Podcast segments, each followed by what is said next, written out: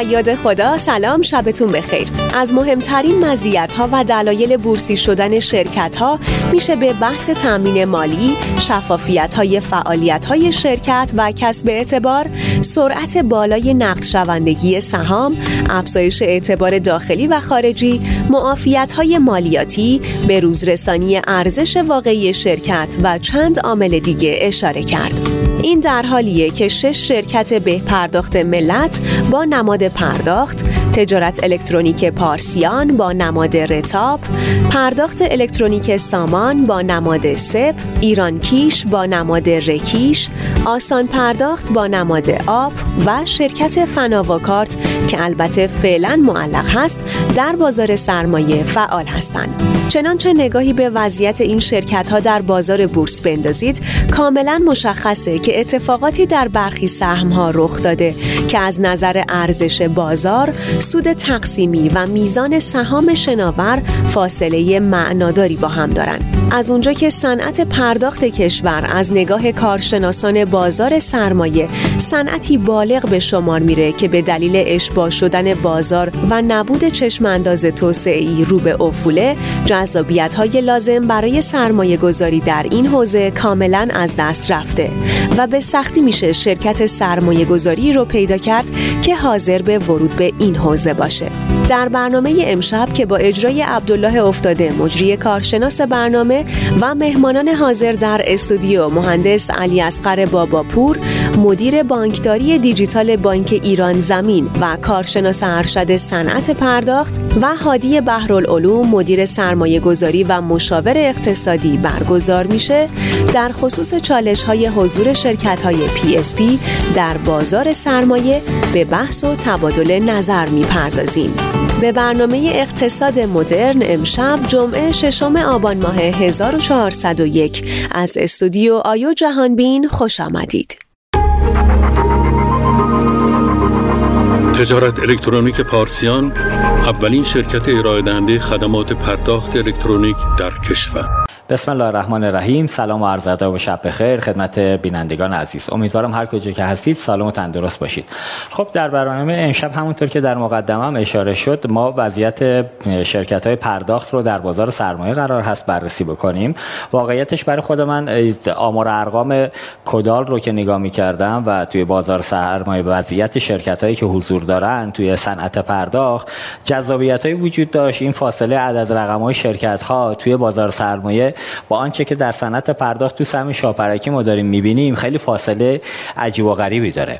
امشب خدمت آقای مهندس بهرالعلوم هستیم و آقای مهندس باباپور عزیز خیلی خوش آمد میگم خدمتتون. امیدوارم که تو این برنامه بتونیم آنچه که میشه در مورد پشت پرده اتفاقاتی که در بازار سرمایه تو صنعت پرداخت هم داره اتفاق میفته با حضور شما بهش بپردازیم. خب اگر اجازه بدید آقای بابا پور ما با آقای بهرالعلوم بحث رو جلو ببریم. حالا امشب آقای بهرالعلوم بیشتر سمت بازار سرمایه رو به ما کمک خواهند کرد. آقای بابا پور هم که به واسطه سابقه ای که دارن در صنعت پرداخت حوزه کسب و کاری و بیزینسی این موضوع رو جلو می‌بریم.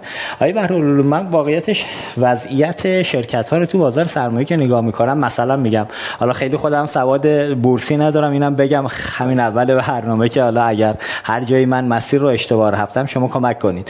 من ساده ترین موضوعی که می‌برم میرم توی سایت بورس نگاه می‌کنم. ارزش بازار هر کدوم از شرکت ها رو. کنار هم که می‌ذارم به عددهای جذابی می‌رسم. من حالا یه اسلایدم داریم. حالا دوستان خواهش می‌کنم بعدا اینو بذارن که بینندگان عزیزم ببینن اون اسلایدو. من سهم بازار ارز خدمت شما مثلا شرکت پرداخت الکترونیک سامان رو که نگاه می‌کنم تو بازار سرمایه یه عددی نزدیک به 20400 یا 42 میلیارد ریال اگه اشتباه نگم عددش رو. یا 20000 میلیارد تومن. تومن. تومن بله. عدد اونقدر زیاده خود منم ریال تومنشو گم کردم. از این طرف شرکت به پرداخت رو میریم سر وقتش ببینیم. یه عددی نزدیک به 6000 تاست. این عدد 6000 تایی با سپ 16000 تا 14000 تا حدوداً فاصله داره. من خواهشم اینه همین ابتدا اینا هر دوتا دو PSP اول که سامان PSP دوم به‌پرداخت ملته. فاصله شون از نظر درآمدی طبق آمار شاپرکی الان توی بحث صندوق فروشگاهی که 90 درصد درآمد PSP اونجا ایجاد میشه یک و نیم درصد.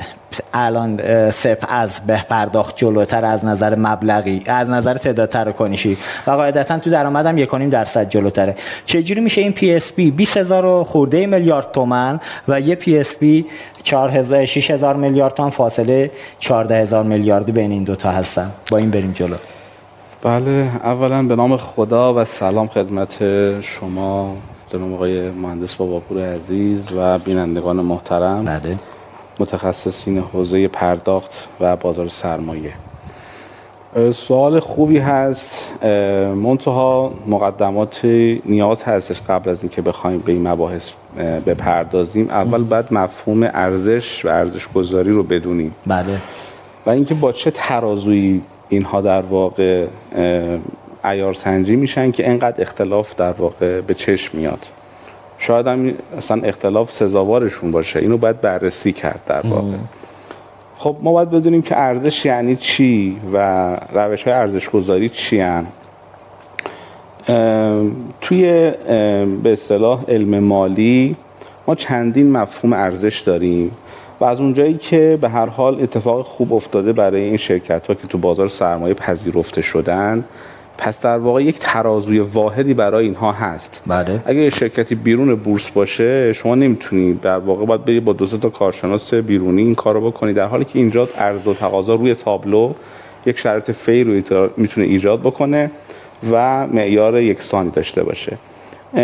ارزش هدف از ارزش گذاری رو متعدد ذکر کردن. ولی یک هدف اصلیش این هستش که بین ارزش ذاتی با ارزش بازاری ببینیم چه گپی وجود داره. بله. خیلی موقع ها یک چیزی در بازار معامله میشه ولی اونقدر نمیارزه. یا خیلی بیشتر از اون میارزه. فاندامنتالیست ها یا تحلیلگران بنیادی تمام دعوشون این هستش که برن ارزش ذاتی یک سهم رو یک دارایی رو پیدا کنن. بله. ببینن این چقدر تو بازار داره معامله میشه. اگر این گپ زیاد بود و در واقع اوور ولیو بود میفروشن. اگر آندر ولیو بود می‌خرن. و در واقع پس هدف ارزش گذاری این هست. یعنی شکار فرصت. می‌خرند و سهامداری می‌کنن هولد می‌کنن بله. به اصطلاح. تا زمانی که به ارزش ذاتیش برسه. مثلا شما فرض کنید میگه که مثلا من معتقدم با توجه به آیتم های متعدد مثلا فرض کنید این ملک باید انقدر باشه. در آینده از کنارش جاده رد میشه فلان میشه بغلش کارخونه می‌زنن فلان می‌کنن. آینده این اتفاق واسش میفته.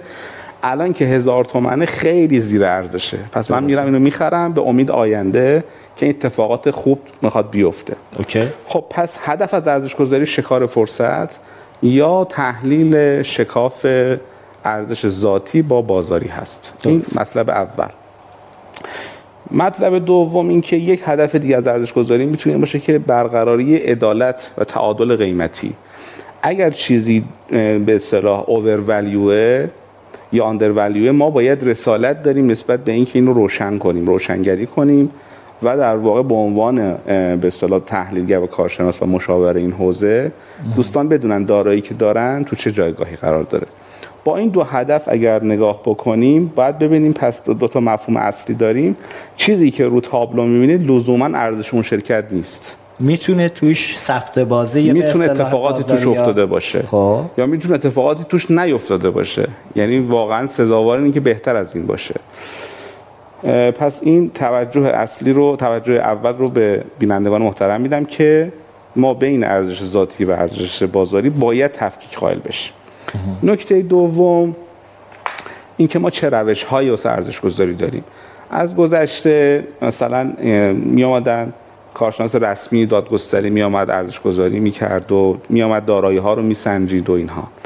کم کم که به اصطلاح فضای مدرن ایجاد شد بازار سرمایه ایجاد شد روش های نوینی در واقع معرفی شد روش ها از اینکه بیان اسید رو در واقع بسنجن صرفا فاصله گرفت. درست. ما چهار روش اصلی ارزش گذاری داریم که مفصل هست. اگر دوست داشتید حالا در یا در ادامه در فرصت بعدی می‌تونم براتون توضیح بدم. آره حتما. خب اشاره نکردید به این فاصله معنادار 14 هزار میلیاردی بین پی اس اول و دوم. بله. اینم اگر این به دلیل همون روش های ارزش گذاری هست که در واقع اگر اونها رو ما بدونیم اون بیس رو بدونیم می‌تونیم به این دلیل اشاره کنیم. درست. اگر لازمه من الان همون چهار تا روش رو در واقع اشاره بهش داشته باشم. می‌خواید حالا برمیگردیم تو بله. رانده بعدی خدمت شما هستیم. خب آیه بابا پور دوباره خیر مقدم خیر خدمت شما خواهش کنم آیه بحرالعلوم به درستی اشاره کردن در بازار سرمایه عملا دارایی موجود و آینده یک شرکت خریداری میشه توسط سهامدارا.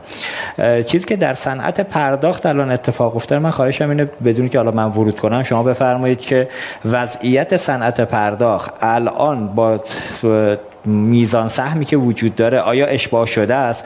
آیا آینده بزرگتری از این چیزی که الان وجود داره توی تراکنش های پرداخت تو همه حوزه ها میشه متصور بود که عملا باعث ایجاد درآمد نسبت به اینی که الان PSP دارن می‌گیرن. جز اینکه کارمزد قیمتش بیشتر بشه که هیچ اون یه ماجرای دیگری است. ولی از نظر سهم بازاری و کسب و کاری فضایی وجود داره واسه این شرکت ها بسم الله الرحمن الرحیم. عرض سلام دارم خدمت شما و جناب آقای بهرالعلوم و بینندگان محترم. عرض کنم خدمت شما که اگه کلیتی بخوایم راجع به صنعت پرداخت بخوایم یه تصویری داشته باشیم همونطور که شما خودتون استحضار دارید صنعت پرداخت یه صنعتی که تقریبا عمرش بیشتر از 20 سال نیست. بله. یعنی به طور گسترده از اولین خدماتی که در حوزه پرداخت به صورت ملموس به مردم ارائه شد. تا به امروزی که هستیم فکر می‌کنم در بهترین حالت کمتر از 20 سال هست.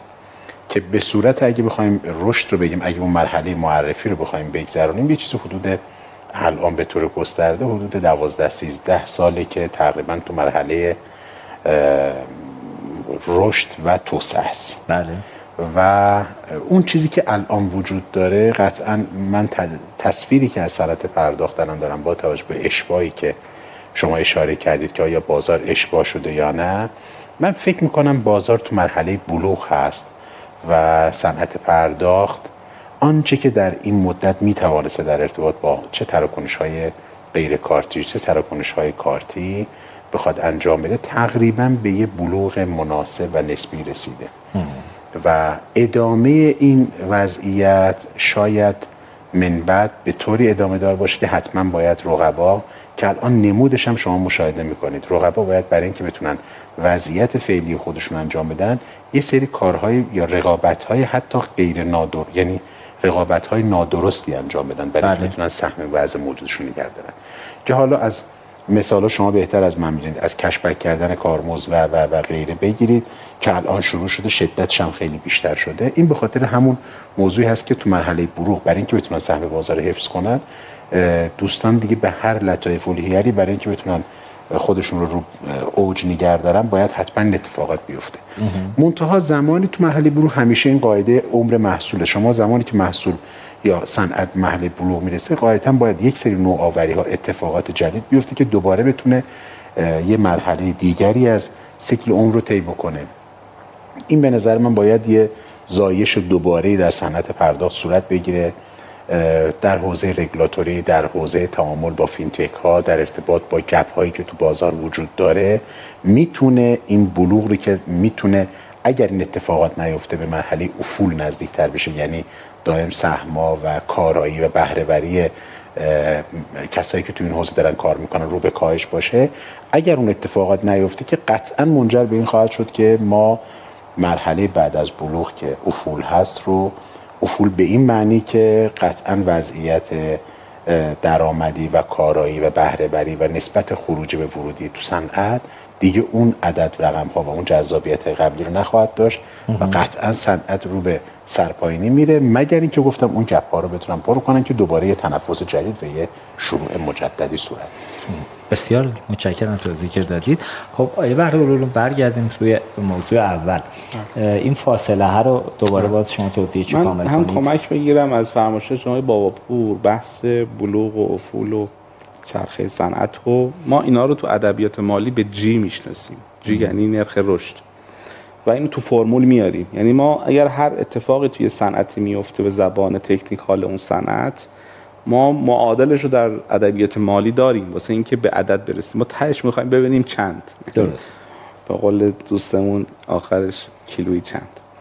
توی صنعت پرداخت ارزم حضور شما توی ارزش گذاری که من فکر می‌کنم مدل های مالی در ارزش گذاری خیلی قوی تر و دقیق تر از سایر روش های سنتی کار می‌کنن. مثلا واقعا بحث ارزش گذاری بر اساس کارشناس رسم دادگستری که فقط اسست رو ارزیابی می‌کرد خیلی ساله که در واقع وزنش کم شده تو ارزش گذاری ها اولین روشی که توی صنعت توی ارزش گذاری یک شرکت یا صنعت ارزیابی مد نظر قرار داره و از همه مهمتر هست جریانات نقدی که می‌تونه ایجاد کنه در آینده از الان و تا آینده. یعنی چقدر پول می‌تونی در بیاری؟ پول با کیفیت. بله. خب؟ ما یه وقت هستش درآمدسازی می‌کنیم جریان نقدی ایجاد می‌کنیم ولی بی کیفیته حالا ما بین جریان نقدی با کیفیت و بی کیفیت هم می‌تونیم در واقع بحث کنیم. درآمد بی کیفیت و با کیفیت. ما سود با کیفیت داریم سود بی کیفیت داریم. اینا همش اینجا یه توضیح کوچیک بدید. حتما بله. که میشه تو صنعت پرداخت مثلا میگم می‌رسم و میگم. خب؟ ببینید مثلا تو صنعت پرداخت مثلا فرض کن شما ممکنه که بیای در واقع عدد فروش تو بزرگ نشون بدی. خب. ولی بابت این حاشیه سود خاصی نداشته باشی. اتفاقی که در فروش شارژ شرکت های PSP عملا ده هزار میلیارد میفروشه مثلا دو درصد سود بیشتر نداره. به هر حال این هم واسه جنسی جور هستش توی سبد درآمدشون. ولی اون کیفیت صنعت PSP گری رو نداره عملا. درآمد لاین PSP گری خب حاشیه سود خیلی بهتری داره. یا مثلا فرض کنید سود غیر عملیاتی مثلا فرض کنید شرکتی کارش مثلا چه می‌دونم همین PSP گریه بعد بره مثلا ساختمون خرید فروش کنه. اینها میشه سودهای بیکیفیت. حالا نمونه های دیگه ای هم داریم در واقع. پس در واقع اصلی ترین روش ارزش گذاری در صنعت مالی برای اینکه شرکت ها رو باش بسنجن از روش تنزیل جریانات نقدیه. درسته. این آقا امسال انقدر در پول در میاری سال بعد انقدر در میاری سال بعدش چقدر در میاری تا پنج سال چند سال ده سال. اینو تنزیل می‌کنن به زمان حال. میگن آقا صد هزار میلیارد تومن مثلا پنج سال دیگه چقدر الان میارزه؟ بله. اینها رو زیگما می‌گیرن جمع می‌کنن یعنی انقدر میارزه شرکت. و این معتبرترین و معنادارترین روش ارزش گذاریه یه روش دیگه میان میگن آقا این شرکت انقدر asset داره. بله. asset حقیقتش خیلی اونقدر معنادار نیست. ببینید برای یک سری شرکت ها به درد می‌خوره این روش رو ارزش گذاری کردن. آقا من انقدر ساختمون ساختمونم میارزه. برای شرکتی که شرکت ساختمانی معنا داره. چون بیزینسش ساختمانه. دقیقا. توجه کردین؟ کسی که بیزینسش ایجاد جریان نقدیه داراییش بعد بپرسی که هنرت اینه که از این دارایی چه پولی در میاری. آقا اگر یک میلیون پوز داری دو میلیون پوز داری چرا توش پول در میاری؟ درست. توجه کردین؟ یعنی اسست مهمه مشروط به اینکه منجر به درآمد بشود.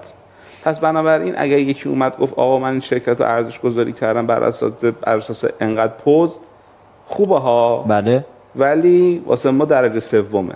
یعنی معیار درجه سومه. وزن به اصطلاح کمتری داره. از اینکه چقدر پول در میاری. و مطلب دیگه روش های بازاری و نسبی هست. خیلی موقع ها شما برای اینکه دو تا شرکت رو با هم مقایسه بکنی می‌بینی که عدداشون به تنهایی جواب نمیده. من انقدر درآمد به دست آوردم اونم میگه من انقدر درآمد دست آوردم.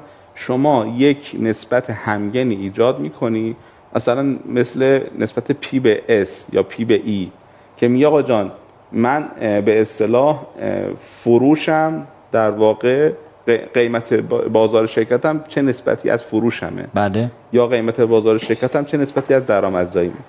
ما با این شاقول ها و با این در واقع معیارها و شاخص هاست که می‌تونیم بفهمیم یه شرکتی ارزانه یا گرانه. درسته. اگر اینکه رو تابلو چقدر خیلی معنایی نداره. حالا اینجا من یه با همین شا نگر دارم. این استی که فرمودید شرکت محترم ایران کیش به عنوان مثال. رفته 5000 تا دستگاه با یورو 27 هزار تومنی اگه اشتباه نگم حالا دوستان ادعاست دیگه. می‌تونن بعدا مسیر براشون بازه که اینو اصلاح بکنن. دستگاه ولینایی که حالا آقای جودکی محترم که در شرکت چی بود اسم شرکت چون؟ چی؟ اندیشه نگار پارس. بله. که وارد کردن یه تعدادی رو حالا پارسیان خرید. 5000 تا هم شنیدم سال گذشته ایران کیش خریده. دونه با دلار 27 یورو الان از پارسال تا الان تو انبار خوابیده. خب اینو پاسخگو کی باید باشه؟ مدیر عامل شرکت بالاخره این همون درآمدیه که ایجاد شده. صرف هزینه استی شده که از پارسال تا الان تو انبار خوابیده. انگار پولی رو گذاشتن تو انبار ازش سودی ایجاد نه سودی می‌گیرن نه باهاش می‌تونن سودی بسازن. این اونجا هم قطعا توی درآمدهای شرکت ها ما شاخصهایی داریم. در همینه ما توی میگم ما حالا ادعای خیلی بیراهی نیست. توی به اصطلاح ادبیات مالی عاجز نمیمونیم از اینکه بتونیم عملکرد شرکت رو ارزش گذاری کنیم. انقدر شاخص داریم که بتونیم باشین کارو بکنیم. یه شاخصی که تو همین زمینه داریم شاخص گردش دارایی هاست. درسته؟ یعنی میان سود به اصطلاح فروش شرکت رو در قیاس با دارایی هاش میزنجن ببینن این چقدر تونسته از این دارایی پول در بیاره. احسن. توجه کردین؟ اگه شما بیای یه چیزی رو دپا کنی و بذاری اونجا توش پول در نیاد اون شاخص گردش داراییات افت می‌کنه. و چون اینها همه نسبته. نسبت هم یه چیزی که همگنه و قابلیت مقایسه داره. میای با صنعت میسنجی. بله. یا در صنعت شاخص مثلا فرض کن گردش دارایی صنعت پرداخت مثلا سه و نیمه. آقای فلان شرکت شده یک و دو. خب؟ پس تو از دارایی پول در نیاوردی مثال. درسته. کردی؟ یعنی این هم قابل سنجش هستش. البته با توجه به اینکه تو این صنعت یه بخش زیادی از فروش چون گفتم شاخص گردش دارایی یعنی از از دارایی هات چقدر فروش ایجاد کردی؟ بله. چند بار فروش ایجاد کردی در واقع بنسبت چون فروش تو این صنعت یه بخشش از محل فروش شارژ عددهای بزرگ درست می‌کنه و اینم بعضی شرکت ها بیشتر دارن.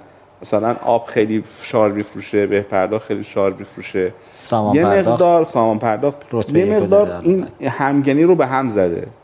و عملا توی این صنعت خاص تا یه حدی اگه نسبت های دیگه به خوبی روایی دارن و پاسخگوان مثلا این شاخص خیلی پاسخگو نیست.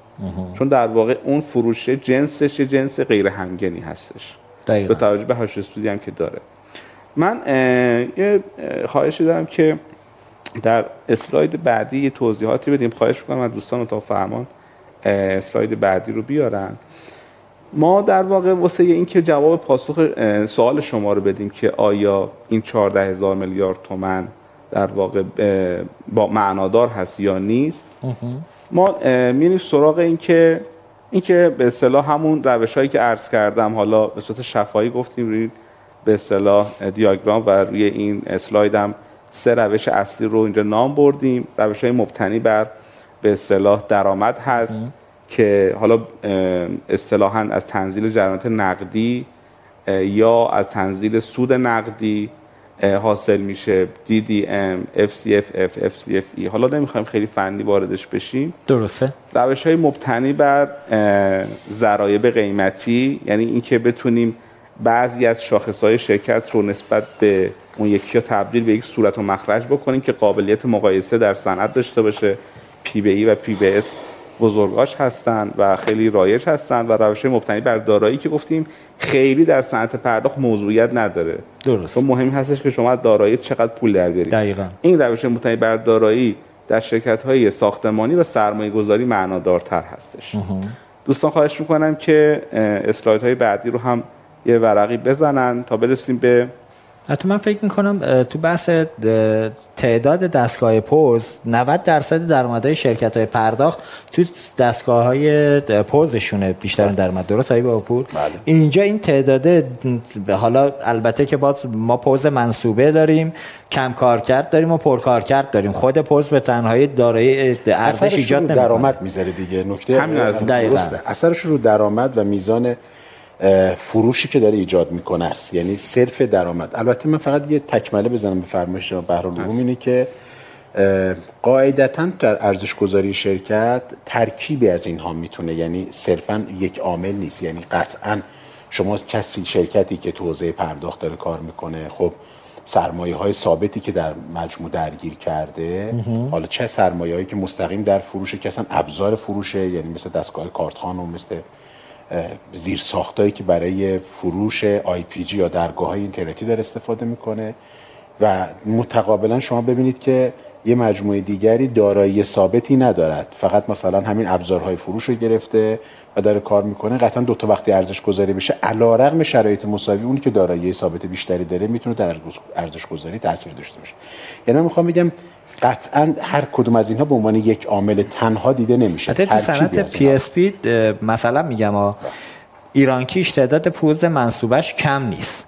ولی از نظر تعداد تراکنش جاهایی که داره کار می‌کنه کم کار کرده تعداد تراکنشی و مبلغی هم مبلغش کمه. نه. ببینید بزنیم بس میگه بعد برمیگردیم به فرمایش جناب بهرام ببینید تو ارزش گذاری شرکت ها تو همه صنعت ها همونطور که گفتم تو این صنعت حتی خیلی ها نمی‌دونستن که به حال این این صنعت ایجاد شده برای اینکه سهامدار بیاد سرمایه گذاری کنه باید یه افقی در ارتباط با میزان درآمد میزان رشدش نباید داشته باشه.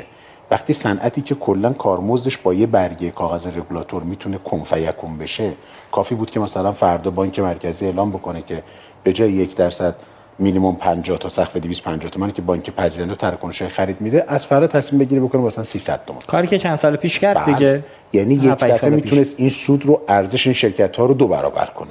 و می‌تونستن به جای 250 تومان به که آقا من 150 تومان به این نتیجه که از فردا کارمزد یعنی خیلی سهامدارا در بورس نگران بودن که آقا اینی که به این ترتیب داره عمل میشه قاعدتا باید یه اطمینانی از خاطر بشه. منتها این اطمینان ها در طول زمان و با ثابت نگه داشتن این کارمزد که خودش هم نمی‌تونه نمیشه گفت یه نقطه قوت بلکه یه نقطه ضعف با تجربه درست از روز اول قاعدتا باید با رشد صنعت درآمدزایی و نوع مدل های درآمدی این صنعت باید تفاوت می‌کرد. ولی علی الحال می‌خوام بگم این اطمینان حاصل شد. ولی نکته که وجود داره ببینید من می‌خوام یه ذره مثال رو چون می‌خوام تکمیل کنه فرمایش آقای بهرام رو من می‌خوام یه مثال اینجوری بزنیم شما تصور بکنید می‌خوایم ارزش گذاری بکنید دو تا شرکت که در حوزه پرداخت کار می‌کنم من اسم نمی‌برم. شما فرض کنید هر دو یک میلیون پوز داره بس از نظر ارزش گذاری تقریبا هر دو هم پنج سال شروع کردن. چون باز اگه بخوایم ارزش حال اون دارایی ثابت دستگاه کارتخانه حساب کنیم طرف میگه آقا برای ایشون 10 سال داره کار می‌کنه مستهلک شده است با بله. ارزش صفره ولی برای ایشون مثلا سه ساله هنوز قیمتش مستهلک نشده. اینا تو درآمد و تو استهلاک بله. تاثیر داره. ولی من می‌خوام برای اینکه شرایط رو ثابت کنم چند تا متغیر رو ثابت نگه میدارم و فقط عدد فروش رو می‌ذارم.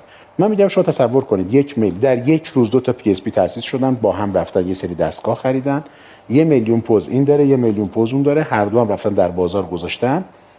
این یکی ساختمون دارد این یکی ساختمون نداره. این استیجاری دارن عمل می‌کنیم رفته یه دارایی ثابت خریده که هر هم داره داراییش افزایش پیدا می‌کنه از نظر ارزش بازار و فروش انجام میده نکته که اینجا اشاره میشه یکی از عاملای مهم اینه که این بهرهوری که این دستگاه کارتخوانه ایشون داره و میزان افق درآمدزایی که در صحبت های آقای بهرال اون بود که شما چرخش فروش تعداد دفعات فروش و میزان فروش و حاشیه سودی که شما دارید رو. بله. فرض کنید یه PSP کاملا پوزاش در بهترین شرایط در جای خیلی خوبی گذاشته شده.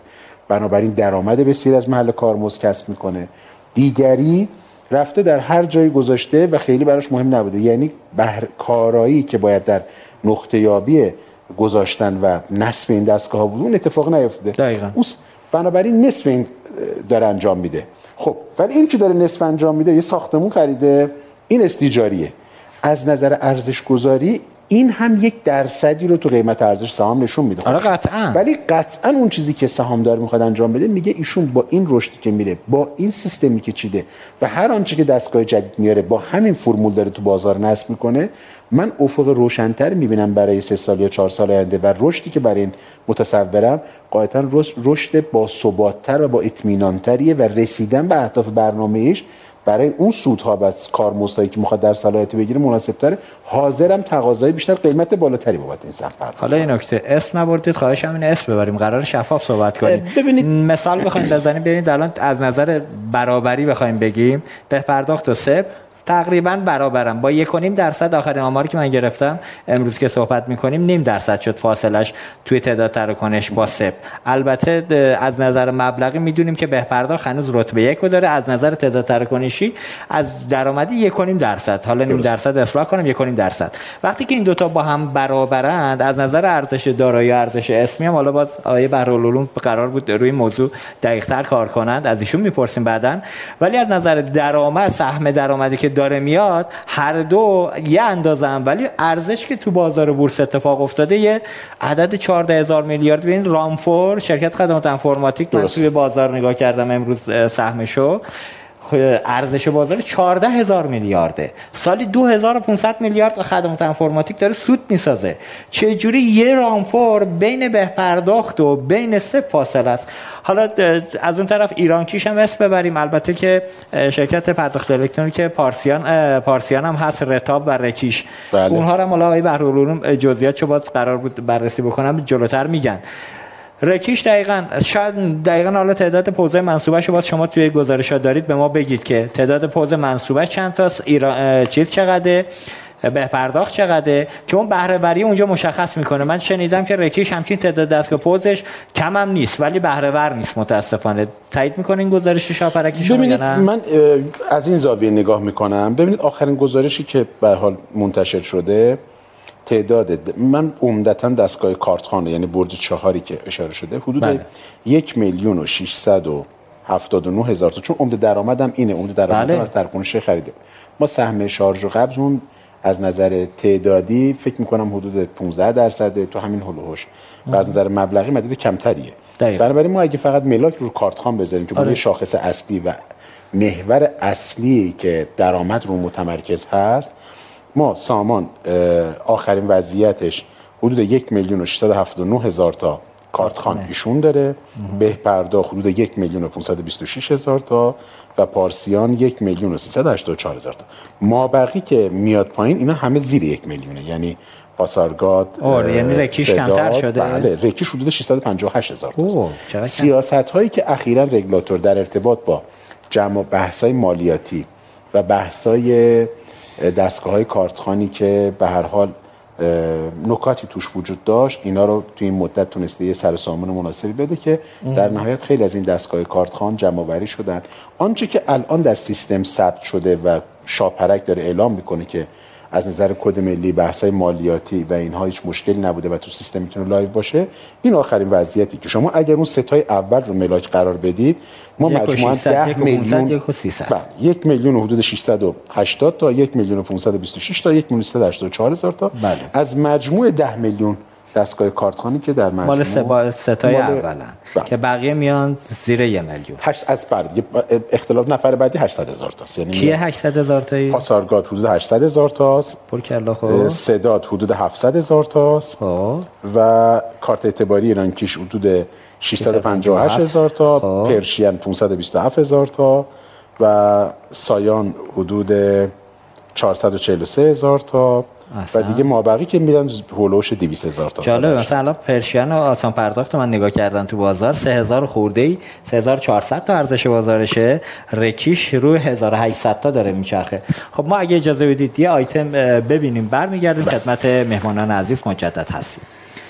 شرکت بهپرداخت ملت با هدف پیشبرد و توسعه راهکارهای پرداخت الکترونیک فعالیت خود را با همراهی بانک ملت از سال 1384 به عنوان اولین شرکت پرداخت الکترونیکی کشور با اخذ مجوز رسمی از بانک مرکزی آغاز نموده و به صورت تخصصی خدمات زیل را ارائه می نماید. ارائه خدمات پرداخت از طریق پایانه های فروشگاهی، ارائه خدمات پرداخت از طریق شبکه پرداخت اینترنتی، ارائه خدمات پرداخت از طریق برنامه موبایل موبایلی سکه ارائه خدمات پرداخت الکترونیکی بهای سوخت و امروز بر اساس گزارش نشریه معتبر نیلسون ریپورت رتبه 11 در جهان دارا بوده و همواره سعی در ارتقاء رتبه مجموعه خود دارد. به پرداخت ملت.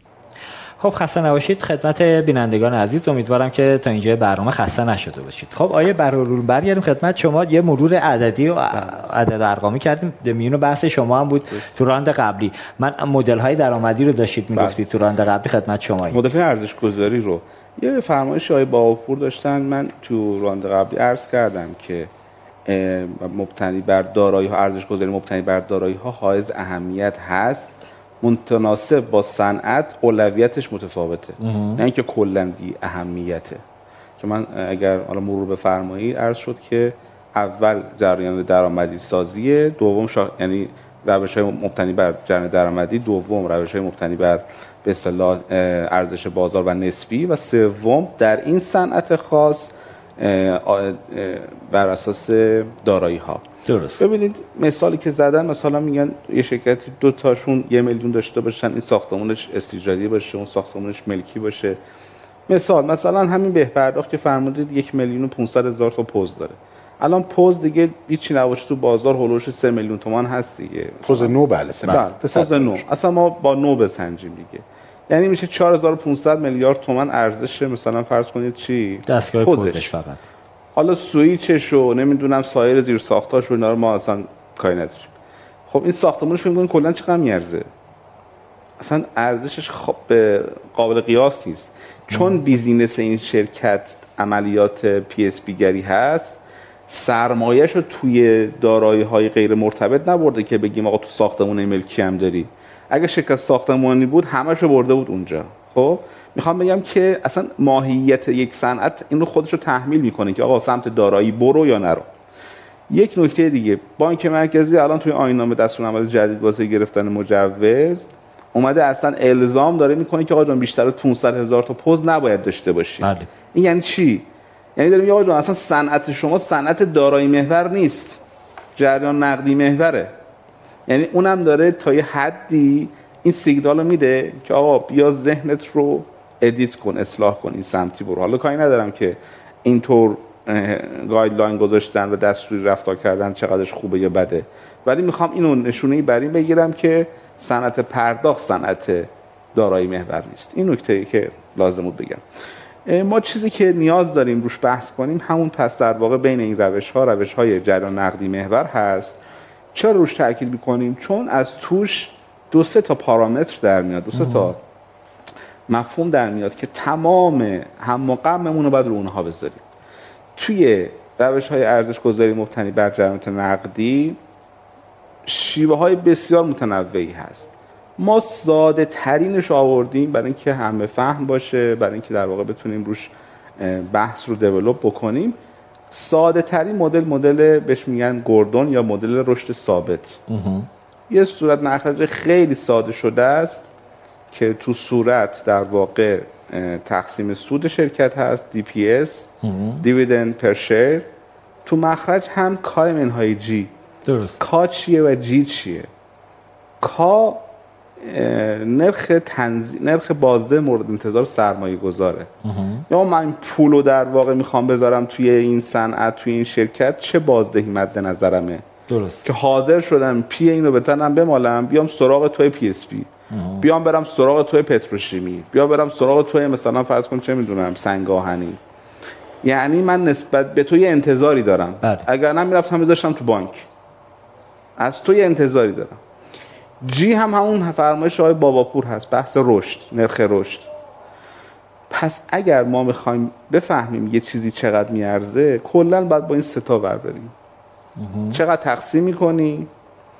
چقدر در آینده افق رشد داری و من نسبت به تو چقدر انتظار دارم. درسته. شما این سه تا مفهومی که روش بحث بکنید در کانتکس صنعت بحث بکنید در واقع ارزش هر شرکت رو می‌تونید در بیارید. از همینجا من می‌خوام این عرض کنم. و تکمیل کنم فرمایش جناب پور رو که ما در نقطه اشباه هستیم. از یعنی آینده تقریبا؟ پس اون جیه اون جیه در واقع دیگه جای بال بال زدن یا مانو قدرت مانوری نداره. آقا توی یه کانالی افتادی کانالت هم کاهنده است. حالا مثلا ما روش های دو مرحله ای داریم روش اچ داریم. روش اچ میگه که آقا جان تو یه دوره ای در اوج بودی خوب بودی ولی اون خوب بودنت هم کاهنده شده. از یه جای دیگه نرخ رشد ثابت میشه. دیگه دیگه نرخ رشد خاصی نداری. همینطور میفته از نرخ رشد اقتصاد کمتر میشه. کلا صنایع همینطورن دیگه. یه دوره اون سایکلشون چرخه عمر یک صنعت. اینطوری که یه دوره خیلی شتابنده رشد داره بعد توسعه میدن بعد میفته رو بلوغ. بله. از اونجا هم یواش یواش افول. خب اگر ما بیایم نشونه ها رو با هم رصد کنیم حس می‌کنیم که آقا دیگه صنعت پرداخت دوره رشدش نیست دوره توسعهش هم نیست. دوره چیشه بهترین حالت بلوغشه و چه بسا افولشه. اینو از تو شاخصه ها باید جوابش به دست بیاریم. مثال ببینید نرخ حالا تو اسلاید های بعدی هم با هم مرور می‌کنیم. نرخ ROE Return on Equity یا نرخ بازده حقوق صاحبان سهام در گذشته 50 70 دواش دواش شد چهل. الان میانگین این در صنعت 29 درست. یعنی دیگه آقا جان مثلا پول بذاری خیلی برداشتی نمی کنی یعنی عملا سرمایه گذار سرمایه گذاری توی بورس با تناسب گرفتن این فرمولی که شما گفتید عملا جذابیتی برای سرمایه گذاری حالا یکی باید بیاد توی اون دستور عمل جدید هزار میلیارد تومن سرمایه بیاره. بله. تو صنعتی که آر پایینه. این هم خودش مسئله یا همین. یعنی رگولاتور بازاری که اشباع شده رو بازیگر جدید می‌خواد اضافه کنه یه پایه هزار میلیاردی هم براش گذاشته یعنی اولا یه ارزش license هزار بله. میلیاردی می‌تونن PSP ها مدعی باشن اونایی که اصلا آقا اضافه شد به ارزش بازار ما. پس کل عرایض بنده این هستش که تمام فرمایش های شما جناب بابا پور کارشناسان صنعت دغدغه هاشون آقا تو رو خدا مراد کنید آقا تو رو خدا ملاحظه کنید دقت کنید همه اینها تو این ستا خلاصه میشه جریان نقدی کا و جی. جی. خب این همون میشه که آیه بابا پور ما تو صنعت پرداخت کرونا زمانی که اومد تو دو سال و گذشته.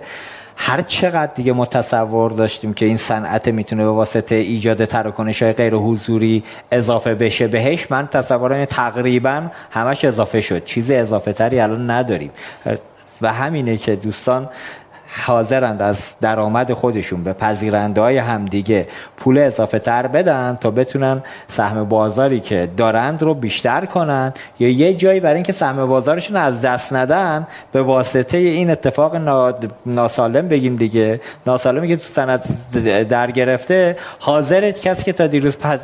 کارمز نمی‌داد به پذیرنده الان اونم میده که سهم بازار از دست نده. که تو کالابرگ حالا البته هفته گذشته ما یه برنامه رفتیم. انشالله که در کالابرگ این اتفاقی ادامه پیدا نکنه.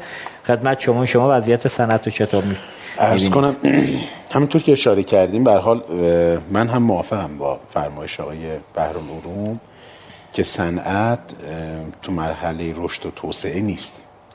به نظر من صنعت رشد توسعهش رو اگر من بخوام خدمت شما بگم بین سالهای مثلا هشتاد و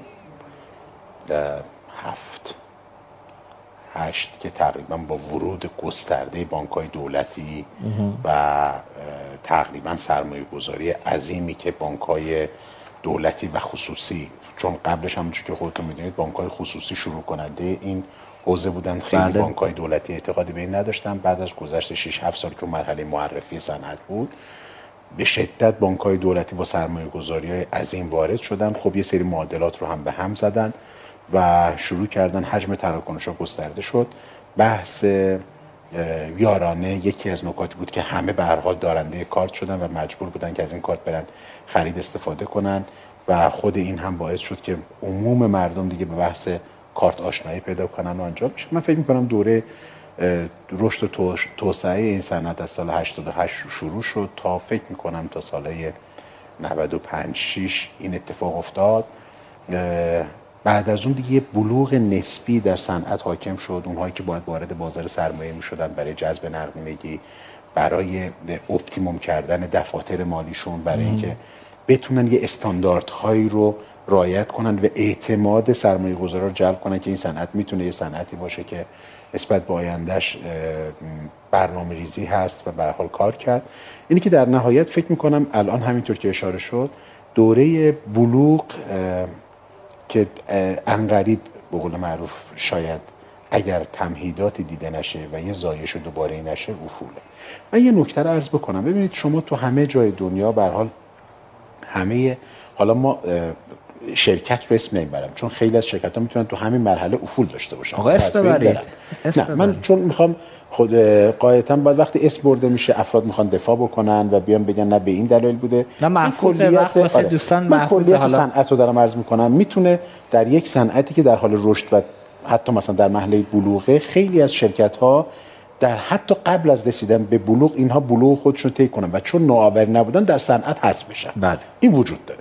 ولی اگه فرض کنیم که همه افرادی که ما, ما کل صنعت رو فارغ از اونایی که در چه دوره هستن کل صنعت به نظر الان در مرحله بلوغی هست که قاعدتا باید یک یک بازنگری اساسی در حوزه مقررات رگولاتوری صورت بگیره در ارتباط با نوع نگاه شرکت های حوزه پرداخت به گپ هایی که در بازار وجود داره و الان به دلیل اون انحصارهایی که وجود داره خیلی به اون ورود به اون قسمت بازارها نمی‌کنن. تمهیداتی رو رگولاتور برای این موضوع دید که یک سری از بخش‌ها رو یه افراد دیگری برن ورود کنند ولی مدل درآمدی طوری بود که خیلی براشون جذاب نبود. شما در حوزه کیف پول در حوزه پرداخت سازها در حوزه پرداخت یارها به دلایل مختلف که الان فکر نمی کنم تو این بشه تو این جلسه جمعش کرد خیلی جذابیت ایجاد نکرد. پرداختیارا خوبن البته. ببین حالا مشکلاتی دارم ولی به هر حال پرداختیارا مدلی که باید این پرداختیارا از طریق یکی از شرکت های PSP باید هدایت بشن و انجام بشه.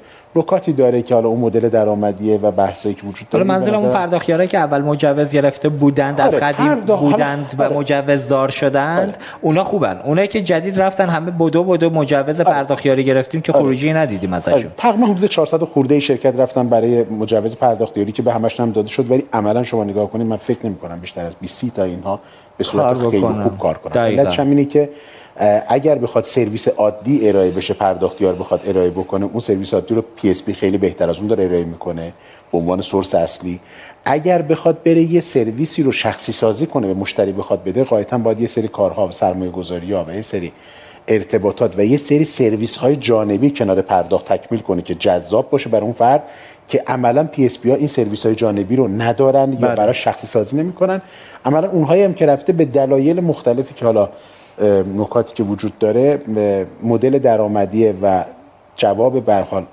یعنی انجام یا عدم انجامش به حال نکاتی رو داره که من فکر می‌کنم در یه جلسه دیگه مفصل آره، صحبت میشه. ولی نکته که می‌خوام عرض بکنم اینه که اگر این اتفاق نیفته فکر می‌کنم خود رگولاتورم الان به این فراست رسیده که به حال باید این اتفاق بیفته. شنیدم مدل کارمزدی رو داره به زودی می‌خواد یه مدل جدید کارمزدی بده که من مدل رو دیدم ولی نقد دارم رو مدل و فکر می‌کنم این هم به دلیل اینکه هنوز ما یه سری نکات رو ندیدیم تو بازار مسائل مختلف عدیده رو می‌تونه برای شرکت های PSP ایجاد بکنه.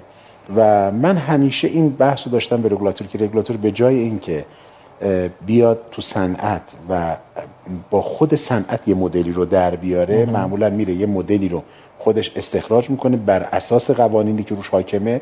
بعد مدل رو میده دوستان یه استمزاجی می‌کنه یه نظری بدن و خیلی هم به اون نظر پافشه نیست. فقط برای اینکه بخواد ظاهر موضوع رو رعایت بکنه است. بعد دوباره اون نظر, نظر رو می‌کنه و خب همین موارد داریم به حال نوع حتی الان مدل کارمزد که منم شنیدم روی عددا قرار نیست تغییر کنه. فقط اینکه کی کارمزد رو بده داره روش کار خب میشه. همینه دیگه. می‌خوام بگم شما در جامعه ای که تورم 40 درصدی وجود داره و همه برای جذب نقدینگی مسئله دارن من در برنامه‌ای که فکر می‌کنم سال گذشته خود شما زحمت بله. گذاشتید من یه مدل رو پیشنهاد دادم. گفتم هر کسی در ارتباط با این مدل کارمزدی از بانک مرکزی حاضرم من برم به عنوان یک کارشناس.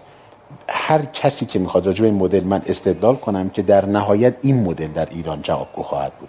یعنی مدلی که ما کارمز رو عین عین وقتی که دارن الان مالیات بر ارزش افزوده که همه داریم پرداخت می‌کنیم و هیچ سنسی هم بابتش نداریم قاعدتا کارمزدهای بانک که فرد داره انجام میده و شبکه رو درگیر می‌کنه باید دارنده کارت در نهایت پرداخت کنه. درست. در ارتباط با جمعوری پوز من بحث داشتم مدل داشتم که اشاره شد تو اون جلسه ولی همکنون میگم اگر اینها مدلی خلاف بر آن چیزی که وجود داره که پذیرنده رو می‌خوان درگیر بکنن قاعدتا این مدل اجرا نخواهد شد. پذیرنده مدل کارمز منتقل می‌کنه به دارنده کار در نهایت.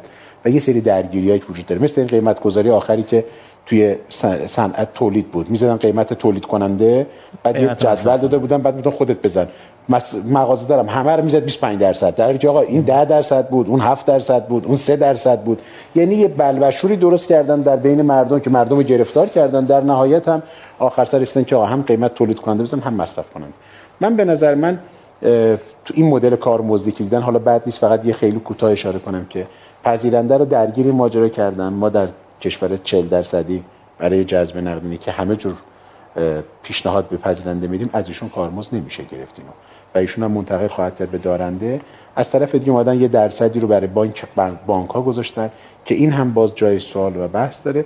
من نکته اصلی اینه که به حال خود درآمد شاپرک و بانک مرکزی که همیشه ثابت بوده تو این ده سال اونم باید مورد بازنگری قرار بگیره. قاعدتا وقتی شما مدل رو می‌خوای عوض بکنی اگر شما درآمد خودت نباید دست بخوره و میشه ثابت باشه سازمانت هم نمی‌تونه بهره بر باشه. برای اینکه یه پول کلانی داره وارد سیستم میشه و هیچ از شما بازخواست نمی‌کنه که چه جوری خرج میشه و آدمایی که تو اونجا استفاده می‌کنن بهره به چه نهی است. اینی که به نظر من به حال مدل کارمزدی غلطه و اگر این اتفاقات نیفته من ارزان ببندم صنعت قطعا رو به افول خواهد رفت و قطعا باید بانک مرکزی باز بذاره فضا رو برای ورود افراد و شرکت های جدید بتونن در حوزه نوآوری و پر کردن گپ های پرداخت انجام میشه و نکته آخرم ارتباط ما با جهان به حال تراکنش های بین المللی هست که باید این هم می‌تونه یه آره اینم خواستم بگم. چقدر تراکنش ما اضافه میشه؟ مسیر باز بشه الان متصل شیم. چند تا تراکنش اضافه میشه؟ مثلا چند درصد بازار ما با این شرایطی که داریم خب الان ما وضعیت بسیار خاصی داریم دیگه الان که نداریم هیچی. خب اگر بیاد فکر کنید چند درصد اضافه میشه. من میگم شما تصور بکنید که اگر کشورهایی که بتونن با کارت البته مسافرایی که برای کشورهایی که پاره خیلی با کارت اجه نیستن هیچ دو کشورهای همسایه حدود 20 میلیون در سال توریست دارن. کشورهای بله. همسایه که شما هم همتون استحصار دارید. ما یه چیزی حدود 3 تا 4 میلیون در بهترین شرایط حالا میگم الان ما هم 20 میلیون داریم. آره. در اون صورت شما اگر ما بتوانیم تعاملات بین المللی حجم تراکنش های ریالی می‌تونه به شدت افزایش پیدا کنه و کارمزدهای بین المللی که وجود داره به حال یکی از بخش های اصلی. چون مدل درآمدی دونر مدل کارمزده. یعنی شما برای هر تراکنشی که شبکه رو درگیر می‌کنی یه کارمزد اونجا که اصلا وضعیتش متفاوته. بنابراین از اون سهم خواهد داشت. یعنی قطعا پذیرنده و کسایی که تصفیه حساب مالی می‌کنن در تراکنش بین المللی قطعا سهم اساسی رو در این حوزه می‌گیرن.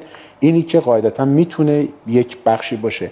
ولی من اعتقادم اینه که ما هنوز در یه جاهایی که رگولاتور صفر یعنی خیلی با قوانین سختش خیلی نمی‌تونه افراد ورود پیدا کنن و تو اون حوزه کار بکنن. به نظر من می‌تونه با یه تمهیداتی ما یه سری از gap هایی که الان تو بازار وجود داره انجام بده. ولی این gap با دادن مجوز PSP نیست. okay.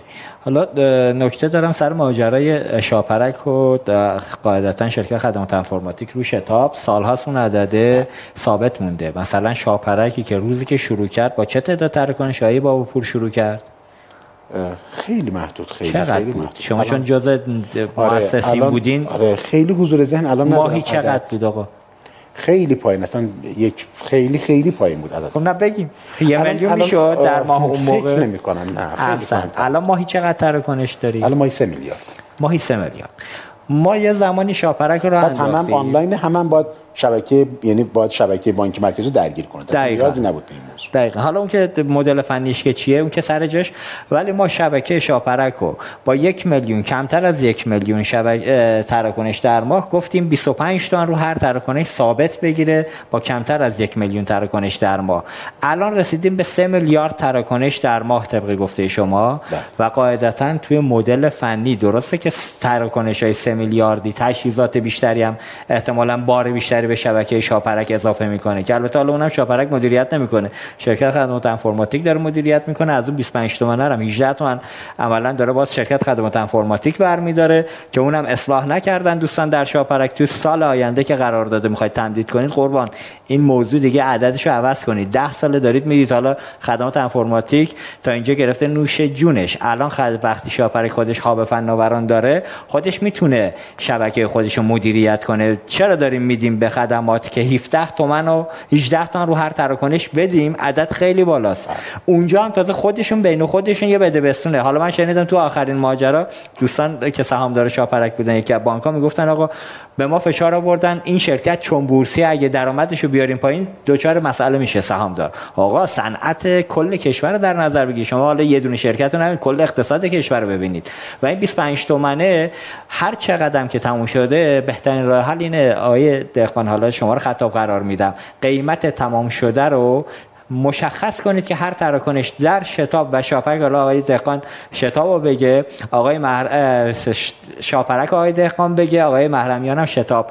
قیمت تمام شده تراکنش ها چقدره؟ چرا ما داریم 25 تومن ثابت برمیداریم؟ خب ما اگر اجازه بدید یه آیتم دوم رو ببینیم و برگردیم دوباره خدمت بینندگان هستیم. با اجازه. شرکت تاپ با بهرهمندی از توانمندی ها و قابلیت های خود در عرصه فناوری های نوین پرداخت و عرضه محصولات و خدمات مورد نیاز این حوزه در کسب بیشترین اثر بخشی رشد پرداخت های الکترونیکی و گسترش آن به اقصی نقاط کشور موفق بوده است. اپلیکیشن تاپ کد پرداز تاپ کارت های اعتباری، کارت خرید، کارت هدیه و مگا کارت کارما تاپ. اپلیکیشن تاپ مارت. تاپیا سامانه 2318 و سامانه وامینه. شرکت تجارت الکترونیک پارسیان. خب دوباره خسته نباشید خدمت بینندگان عزیز. رسیدیم به نزدیک های پایان برنامه. خب آقای بهرالعلوم من خواهشم اینه در ادامه رو خلاصه تر رو عملا امپیتری بریم به قول دوستان حوزه فناوری که به همه مباحث برسیم. این بخشار که حالا شنیدیم خیلی به بحث بورس شرکت ها خیلی مشخصا بخش رگولاتوریش چیز نداشت ارتباطی نداشت. ولی بفرمایید که الان بازم من هنوز همون سال اولم این فاصله رو هنوز درک نکردم که چرا اتفاق افتاده. این فاصله رو برسیم بهش. بسیار بریم اسلاید بعدی جدول مقایسه شرکت ها در بورس که روش توضیح بدیم. به همونطور که ملازم میفرمایید ما شرکت های صنعت پرداخت در بورس خیلی شناخته شده و فعال هستند. در ستون اول درآمدهای عملیاتیشون این اعداد از صورتهای مالی حسابرسی شده شرکت ها منتهی به سال مالی گذشتهشون استخراج شده که در گزارش هیئت مدیرم منعکس شده است. در ستون اول در واقع در مطمئن عملیاتیشون ما با میلیارد تومن نوشتیم. یعنی اون در واقع به‌پرداخت 3058 میلیارد تومن هست. پارسیان 3149 میلیارد تومن. سامان پرداخت همینطوری به پایین به سمت پایین درآمدهای عملیاتی است تا آسان پرداخت که هلوش 6500 میلیارد تومن درآمد عملیاتی داشتن. که مرکب هست از به اصطلاح خطوط مختلف درآمدیشون از PSP گری و غیره. در ستون بعدی هزینه های عملیاتی که هم بهای تمام شده هم هزینه اداری و فروش و غیر و زالک در هر صورت همه اتفاقاتی که قبل از سود عملیاتی و سود قبل از EBIT EBIT مخفف در واقع Earning Before Interest and Tax یعنی سود قبل از بهره و مالیات. درسته. که این سود رو در واقع شما می‌بینید که هر چقدر اونها عددهاشون توی فروش خیلی بزرگ به نظر می‌رسه انقدر بهای تمام شده و بهای اداری و عمومی و فروش و هزینه هایی که دارن می‌کنن بزرگه که حالا به سود خیلی بزرگی منتهی نمیشه. یعنی سود نسبت به فروش خیلی بزرگ نیست عملا. الان که آسان پرداخت آخر 6000 تاست و به پرداخت که 3000 تاست اون بیشتر به بحث فروش شارژ خاطر درآمدش کمه ببینید مثلا نکنید حاشیه سود عملیاتی آسان پرداخت با اون فروش با اون عظمت نزدیک سه درصده. دو خرده ای خب؟ خب. پس در واقع این همه که این این می‌خوام بگم توی صورت های مالی شرکت های PSP عدد بزرگ فروش خیلی همچین قند تو دل آباد نمی‌کنه. چون تاش چیز خاصی از حیث حاشیه سود در نمیاد. از این وقتی میگم کرده وقتی میگم که ما توی مالی شاخصایی داریم که هیمنه رو میریزه به هم و اون مغز رو نشون میده خب. یکیش همین حاشیه سود هست. ROE هست. خب اینها هستش که مشخص می‌کنه آقا بزن و به قول معروف حالا من کار به شرکت خاصی ندارم. در همه اینها می‌تونید خودتون در واقع بسنجید. یه آفتاب لگن هفت از شام و نهار هیچ در واقع. یه همچین حالتی شاید بتونید بگید خب ببینید پس ما چیزی که مهم هست اون آرویی هستش که من به ترتیب سورت کردم. بله. اونه که مهمه. آریت آن اکویتی یعنی توی صاحب سهام حقوق صاحبان سهام که میای پول میاری تو این شرکت پاش میشینی آبیاریش می‌کنی سرمایه می‌ذاری چقدر تجار داره وسط چقدر ریترن چقدر بازگشت سرمایته توجه کردی؟ بله. اینه که مهمه. آقا شما همه عددا رو در واقع نمیگم یعنی در واقع بذار تو اولویت دوم تو اولویت سوم. تش چی در میاد؟ همونطور که اونجا گفتیم. آقا این همه دارایی داری. تش چی در میاد مهمه. خب؟ درسته. ما خدا رحمت کنه یادی هم می‌کنیم از استادمون آقای دکتر اسلامی بیتگوری که از بزرگان بازار سرمایه و از مشاهیر ما هستن توی مرحوم شدن از اساتید خیلی خوب ما بودن. ایشون می‌گفت آقا جان مدیر درآمد باشید نه مدیر هزینه. برید درآمد به دست بیارید و درآمد با کیفیت به دست بیارید. یه شرکت حیات و مماتش به اون EPS که می‌سازه EPS با کیفیتی و مستمر و رشدی که می‌سازه. درسته. ما اینجا می‌تونیم بفهمیم اینا EPS دارن یا ندارن.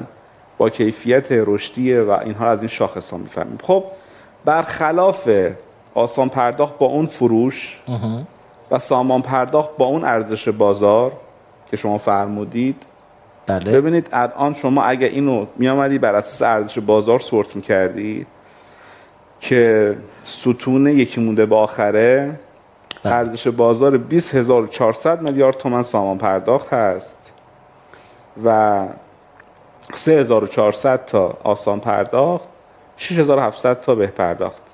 به خب. پرداخت می‌شد سوم. بر اساس ارزش بازار می‌شد سوم با گپ و فاصله بسیار زیاد.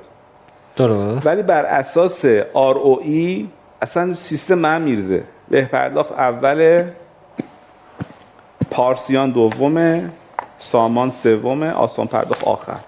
درست یعنی اون که بیشتر فروخته آرویی پایین تری داشته. توجه کردی؟ بله. اون که بیشتر فروخته حاشیه سودی کمتری داشته. خب؟ و آب آسان پرداخت مدت ها سهمش یه میشه گفت رها شده. اینو به هر حال کسانی که توی بازی این سهم هستن می‌دونن. اصلا قیمت بالا رفتن سهم برای سهامدار عمده چیز اهمیت داری نیست در واقع به اون صورت. مهم این هست یعنی تو بحث بازارگردانی تو بحث مدیریت سهام اولین آیتم ارزشمند هستش که قیمت مطابق با ارزش ذاتی باشه. همون که اول صحبت رو عرض کردم. بله. حالا مثلا این بزرگ بشه گرون بشه اگه می‌خوای بری سهم تو وسیقه کنی باش وام بگیری که مثلا این قضیه وسط مهم باشه؟ خب؟ یعنی بزرگ شدنش ممکنه نیت های ثانویه‌ای مثل وام گرفتن و نمی‌دونم فروختن و اگزیت پلن به وقتی اگزیت پلن وقتی مطرح باشه خیلی موقع این مهمیت داره. خب؟ یا مثلا پروموت کردن های مثلا حالا راو پیار تور در واقع راو تومی می‌خواد بگه آقا من گرون شدم خب؟ حالا این نکته داریم. آخه این گرون شدنم من الان دارم نگاه می‌کنم جدول شماره سهام شناور مثلا سهام همین پرداخت. کنم خدمت شما. آره. ببینید همین. ببینید اگر شما بیای نسبت عرض تقاضا رو از حالت نرمش خارج کنی قیمت با عرضه و تقاضا چیز میشه دیگه بله. بالانس میشه. هی عرضه نکنی عرضه نکنی عرضه نکنی. بعد ارزم حضور شما که پیار قوی هم داشته باشی. روابط بگی آقا من خیلی مثلا خوبم. خب, خب.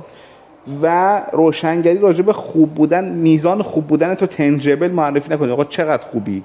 ریالی تومنی چقدر خوبی؟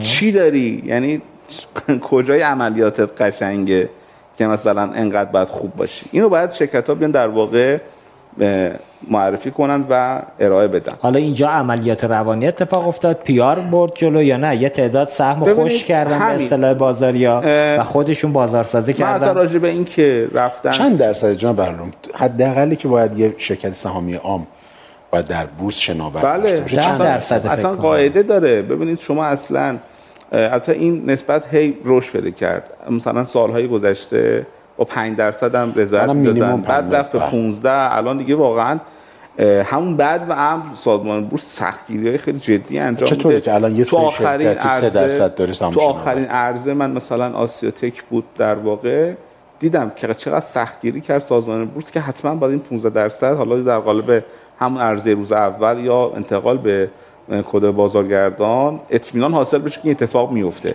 متاسفانه این صنعت حتی مثلا بانک مرکزی هم روی این صنعت کامنت داشت که تنوع و تعدد سهامدار اتفاق بیفته. بله. همین الان توی دستور عمل جدید گفته شده که باید سهامدارا بلوک نباشن. اون یه دونه درسته یه دونه حاکمیتی یه بانک باید باشه 51 درصد مثلا. ولی بقیه باید سهامداران متعدد درصد باشن. 5 درصده خب؟ بله. این نکته داره این اهمیت این معنا داره. چرا باید مثلا الان ما بعد از این همه سال که این شرکت ها پذیرش شدن شما ستون آخر سهام شناور رو ببینید. 7 درصد 3 درصد 9 درصد. خوباش آسان پرداخت و پارسیان هستن. 20 درصد و 14 درصد. حالا جالبه. این چیزی که من شنیدم آقای صادقیان مدیر عامل سابق شرکت ملی انفرماتیک خب رامفور تو بازار بورس بود اونم 3 درصد بود سال هاست. البته دوره آیه حکیمی معاون سابق فناوری بانک مرکزی صحبت از این بود که سهم کلا از بورس در بیارن شرکت کامل بشه حاکمیتی دیگه سهامی عام نباشه سهامی خاص بشه. یه خانواده گویا 3 درصدشو داد داشتش ندادونو و آقای صادقیان که اومد عضو شورای عالی بورس هم بودن یه 7 درصد و یواشکی دادن تو بازار سرمایه که ما خبرش هم باشه تو گروهمون هم اون موقع اعلام کردیم. آقا این کی عرضه کردی؟ کی خبر؟ چرا هیچ نفهمید؟ این 7 درصد رو کی خرید؟ کاش حالا بازار سرمایه هم این محرمانگی رو یه کاریش بکنه حداقل دستگاه نظارتی ورود کنن. چجوری میشه؟ یه رامفوری که سال 98 بازار یهو داشت اوج می‌گرفت. تو فروردین ما یهو یه عدد 7 درصدی سهامدار عمده میاد عرضه می‌کنه هیچ کم نمی‌فهمه. که این خودش مسئله است که حالا انشالله موضوع برنامه ما نیست یه جای دیگه بهش می‌پردازیم. ولی نکته من شنیدم حالا اون موقع رامفور اعلام کرد رئیس صادقیان که کف حداقلی باید 10 درصد تو بازار سرمایه شناور داشته باشه. این کف وجود داره؟ همین یعنی شما دارید می‌بینید.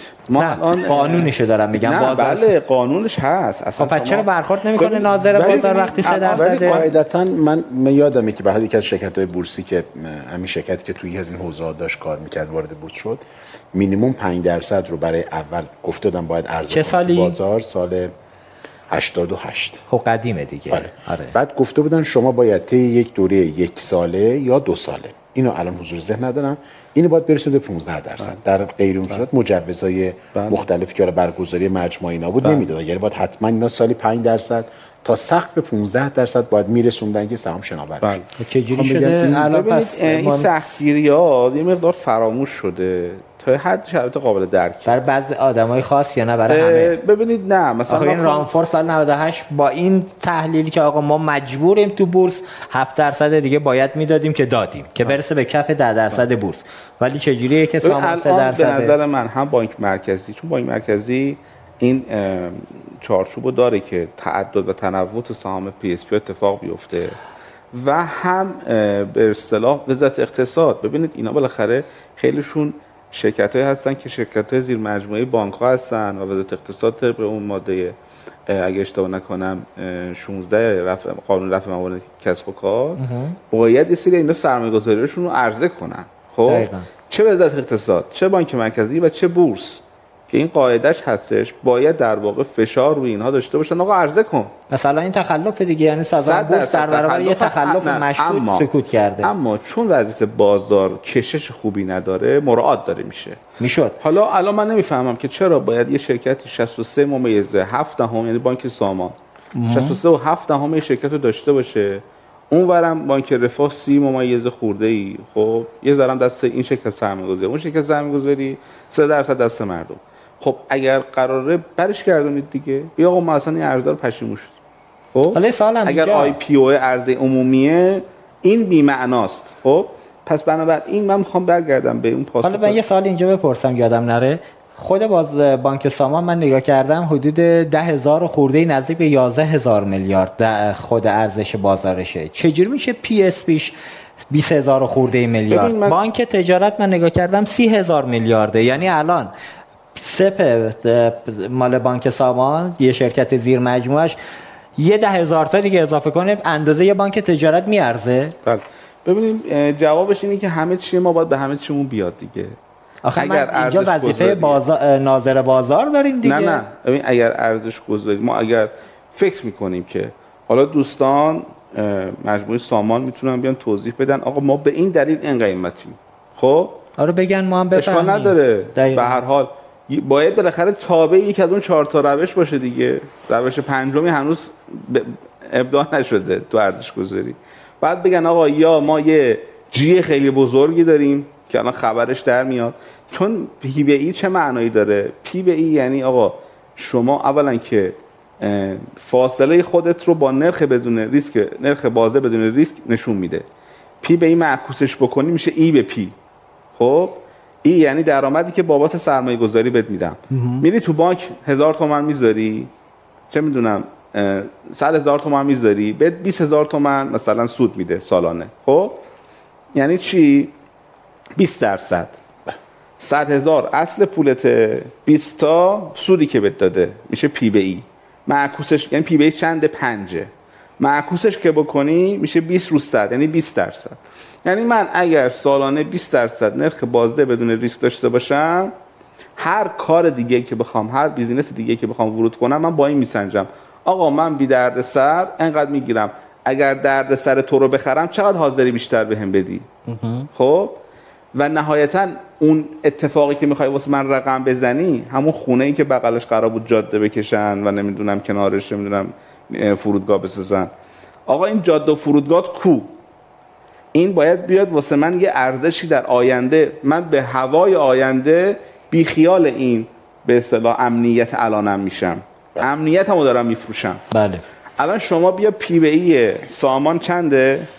59 59 60 ای به پیش چقدر میشه؟ دو درصد.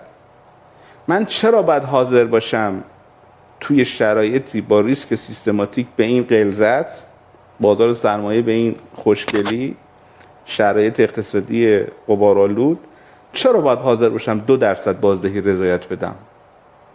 چه گل قشنگی قراره بزنی؟ دوستان توضیح بدن اشکالی نداره. ممکن آقا بگن ما یک ابر پروژه ای رو می‌خوایم لانچ کنیم تا پس تا دو سال دیگه جریان نقدی به این بزرگی درست می‌کنه که ایه انقدر بزرگه که مخرج کسر میشکنه. و برمیگردیم رو پنج. نه برمیگردیم رو شیش. آقا صنعت خوشگله به قول معروف نوین ژیگولیه. برمیگردیم رو ده. آقا برمیگردیم رو پونزده. بالاخره باید یک مبدا و منطقی رو دوستان به هر حال شفاف بکنن دیگه. اگر بیان بگن آقا چرا راجع به سهم ما صحبت کردید؟ ما صحبت می‌کنیم و سوال می‌کنیم. مطالبه گریم. بله. خب؟ هیچ قضاوتی نداریم. ما میگیم احتمالا. سامان پرداخت چیزی در آستین داره؟ اون چیزی که در آستین داره رو افشا کنه. آره؟ شفاف کنه چون بازار سرمایه جای شفاف شدنه. در پاسخ پس سوال اول شما در ابتدای بحث شاخصه ها اینطور نشون میدن که شاخصه ها و اطلاعات روی کدال. بله. اصلا میگن تو بازار کارا بازار کارا تعریفش در اقتصاد سرمایه گذاری.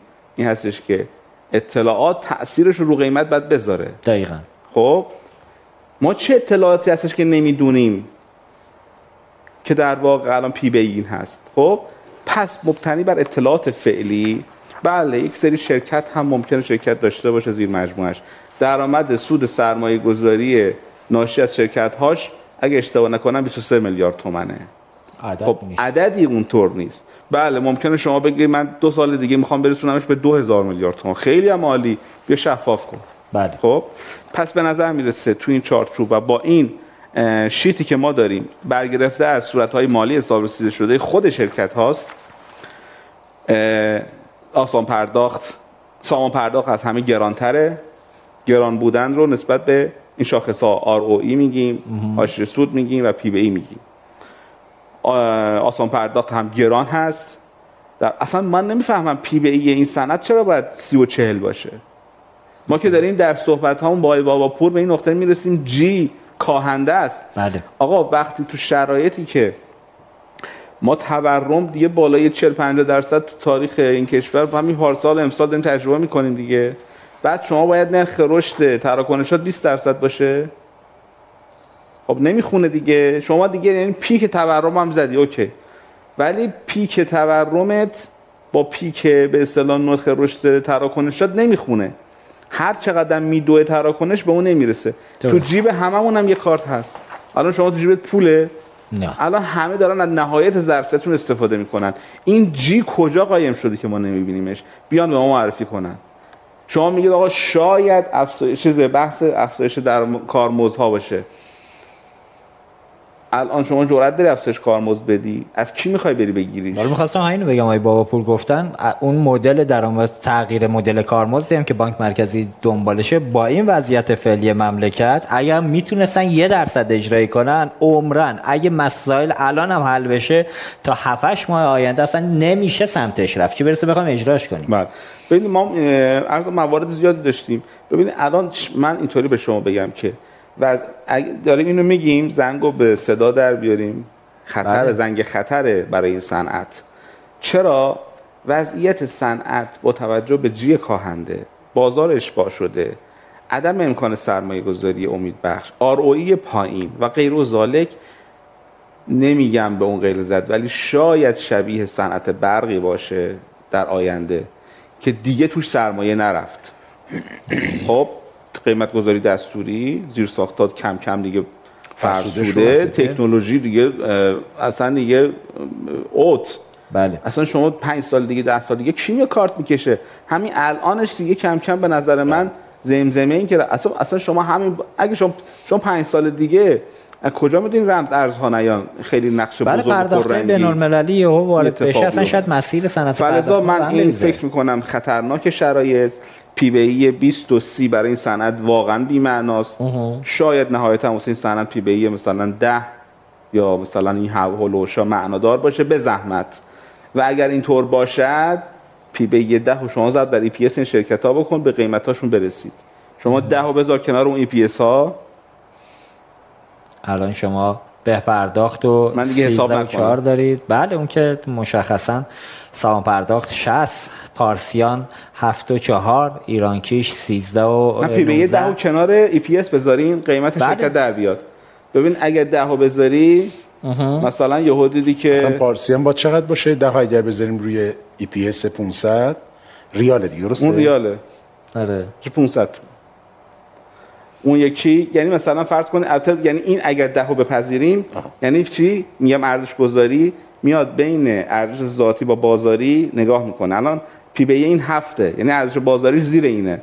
پس اگر با فرض پی اس 10 با پی بی 10 که البته خیلی خوشبینانه است پارسیان جای رشد دارد.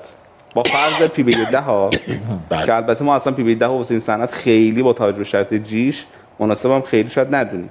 ولی با این حساب هر چی بالای پی بیش بالا دهه جای اصلاح قیمت داره با این حساب. پس هم الان باید بیام پایین تر ماشاءالله عدد شستایی که واقعا نمی‌دونم. حالا اینجا به نظر می‌رسه بازار ناظر بازار سرمایه بالاخره اون سه درصد مردمی که خریدن حالا سهامدار عمده که فرمودید اعداد ارقامش رو بانک سامان و بانک رفاه اون حالا مباحثش جدا ولی اون سه درصد هم باید حواسشون رو جمع کنن. البته که این سه درصد هم اگر از data ی رانتی مطلع باشن کدوم مردم؟ من البته شاید خود اون سه درصد هم خود دوستانن که اومدن خورد خریدن من چون اصلا مشخص نیست. امیدوارم data ی رانتی باشد. این خیلی بهتر از اینکه این سهم ها حباب شده باشد. این چی میگم؟ بله. یعنی من از دوستان این شرکت ها تقاضا می‌کنم و تمنا می‌کنم. من دو تا تقاضا دارم. یکی از این شرکت ها بیان واقعا راجع به برنامه هاشون و اینکه این برنامه ها چه G و چه EPS ی قراره که درست کنه که P به E هاشون رو در واقع نرمال و معقول بکنه. راجع به این اطلاع رسانی کنن حتما منطقی پشتش هست ولی افشا نشده. آقای آسان پرداخت آقای سامان پرداخت ما نمیگیم شما گرونید. میگیم با این data گرونید. data ی شفافتر ارائه بدید ممکنه ارزون هم باشه. این یک خواهش از مدیران شرکت ها یک خواهش هم از سیاست گذار که تا دیر نشده یکم جلسات هماندیشی با این صنعت داشته باشه. اگر یه شرکت توی دومینو دومینوواره دیگه ما اقتصادمون دومینوواره الان تو بانک هم همین ماجرا رو داریم. یه بانک مشکل دار بشه دقیقا این دومینو همه بانک رو گرفتار می‌کنه. اینجاست که حالا دولت داره حمایت می‌کنه ولی فکر می‌کنم این حمایت تا یه جایی جواب میده. از یه جایی به بعد خود دوستان اقتصادی هم می‌دونن که از یه جایی به بعد اگه خدای نکرده اتفاقی بیفته هر حمایتی منجر به شکسته. تا دیر نشده این نوشدارو رو برسونید. آیه بابا پور سخنان پایانی. ارز کنم خدمت شما که به حال من ممنونم از این موضوعی که به حال ترک کردید که می‌خواست یه تصویری بده که وضعیت شرکت هایی که تو این حوزه دارن کار می‌کنن چقدر واقعا ارزش گذاری واقعیشون هست و چقدر جای می‌تونن با برنامه‌ای که دارن جای رشد نشون بدن و نسبت های مالی سلامتتر به قول معروف پالس بده به بازار سرمایه. به نظر من به حال کلیات موضوع بحث شد و امید است که انشالله اون شرکت هایی هم که امروز صحبت شد بیان ادلای خودشون بدن. در نهایت اون تنویر افکار عمومی که در ارتباط با این موضوع در این صنعت وجود داره مخصوصا افرادی که در این حوزه بودن سرمایه گذاری کردن و منابع مالیشون رو درگیر کردن امید است که بتونن به قول معروف حد اکثر بهره وری از منابعی که گذاشتن داشته باشن و هم باعث بشه که این منابع و سرمایه‌ای که به حال جذب کردن باعث رشد روزافزون و باعث تضمین ادامه فعالیت این صنعت و خدماتش به کل کشور باشه. متشکرم از حضورتون. ممنونم استفاده بردیم. آقای بهرالول من یه سوالی یادم رفت. الان بپرسم کوتاه بگید. اگر اشتباه نگم به پرداخت توی مجمع آخر مجمعش که برگزار شد بابت هر سب 118 تومان سود تقسیم کرد. سب سی تومان سود ساخته بود 20 تومان تقسیم کرد. درست میگم؟ عدد خب رو؟ سالم اینه این فاصله تقسیم سود چجوری اتفاق میفته؟ چرا اون 18 تومن 118 تومن سود می‌سازه؟ این 30 تومن می‌سازه؟ من عرض کردم ببینید اون چیزی که مهمه اون چیزی اون شاخص هایی که که normalize و همگنایز میشن به قول معروف همین کلمه فارسی ما همگنایز غلط. ما در واقع اینکه یه شرکتی مثلا بگه آقا EPS من هزار تومن اون بگه دو تومنه این موضوعیت نداره. بعد بگیم ممکنه که مثلا اون سودی که ایجاد کرده هزار میلیارد تومن بوده. ولی انقدر سرمایش بزرگ بوده که تو کسب که قرار می‌گیره کوچیک میشه. الان این اتفاق افتاده بله این شکلیه. ببینید مثلا سرمایه به پرداخت خیلی کمتر از سهام پرداخته. 300 میلیارد تومنه. خب؟ 300 میلیارد خب. تومان سرمایهشه. اون 1100 میلیارد تومان سهام پرداخت. طبیعی سودی که درست می‌کنه وقتی روی این مخرج قرار می‌گیره کوچیک میشه.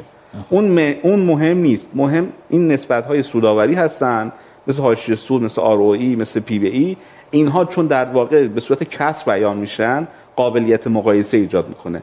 عدد به تنهایی نکته خاصی. نیست. یه با یه شعر خوبی هم ما خط بکنیم. حالا اجازه قبل از خط قبل از شعر و پایان برنامه شما بخش شما یه صحبت هم اینه. میگن اونایی که تو بازار سرمایه سهمشون رو بزرگ کردن یا اصطلاح بازار سرمایه چاقش کردن اون طرف درآمدی که ایجاد میشه تو عملیات شرکت درآمدهای شاپرکی و درآمدهایی که میاد عینشو خرج می‌کنن توی سمت بازار که پذیرنده های جدیدی رو بتونن بگیرن. سهم از درآمد خودشون میدن به پذیرنده. اینور جبران می‌کنن این هزینه رو. مثلا من الان خودم که نگاه می‌کنم مثلا به پرداخت چند سال باید کار کنه که 6000 میلیارد تومنش بشه 20000 میلیارد تومن واقعا اصلا میشه با این وضعیت درآمدی این 14 هزار میلیارد ساخته بشه؟ چون صحبت از اینه که اون درآمد 100 درصدی رو هم بده این طرف جبران شده. ببینید آیا قرار نیستش که لزوما به پرداخت شیشو برسونه به 20 هزار تا.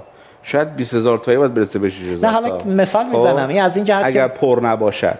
ببینید یه نکته که وجود داره من همین می‌خواستم بگم. ببینید شما صدای ناقوس رو وقتی میشنوی که بوی باج دادن می‌بینی. کشبک باج دادن دیگه.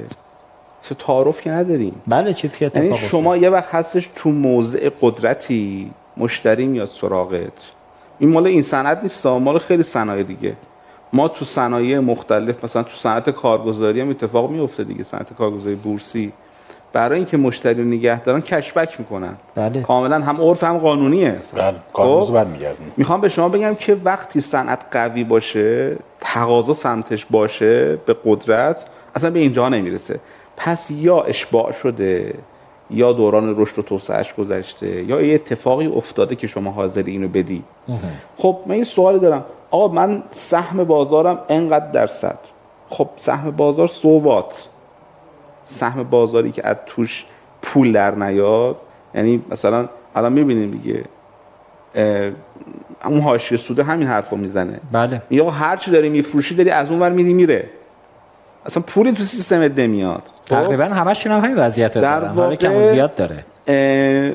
خانت پایبست نداره. می‌دونی؟ خانه پایبست نداره. اونطوری که باید باشه. وقتی که داری یه چیزی برمیگردونی باز بخوای می‌خوای ارق... می‌خوای آمار سازی کنی. بله. آمار بدی من سهم بازارم انقدره. من تعداد تراکنشم انقدره. چیزی که شاپرک ولی واسه من بورس بورسی این آب و نون نمیشه. خب؟ واسه بورسی جماعت این آب و نون نمیشه. برای گزارش شاپرک قشنگه.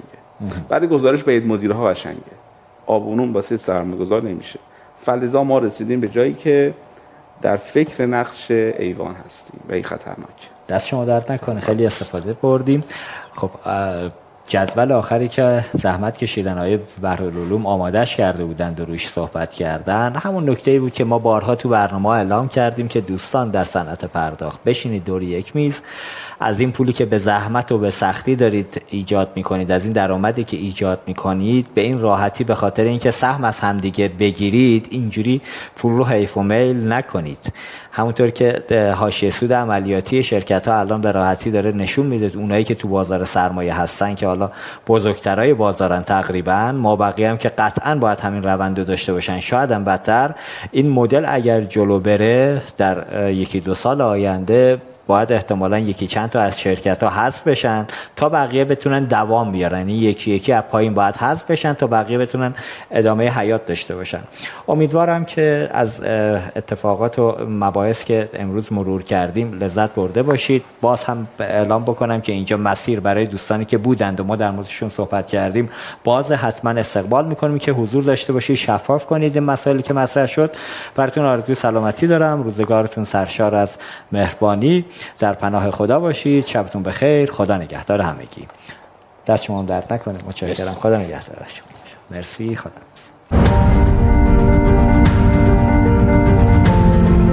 تاپ نخستین انتخاب.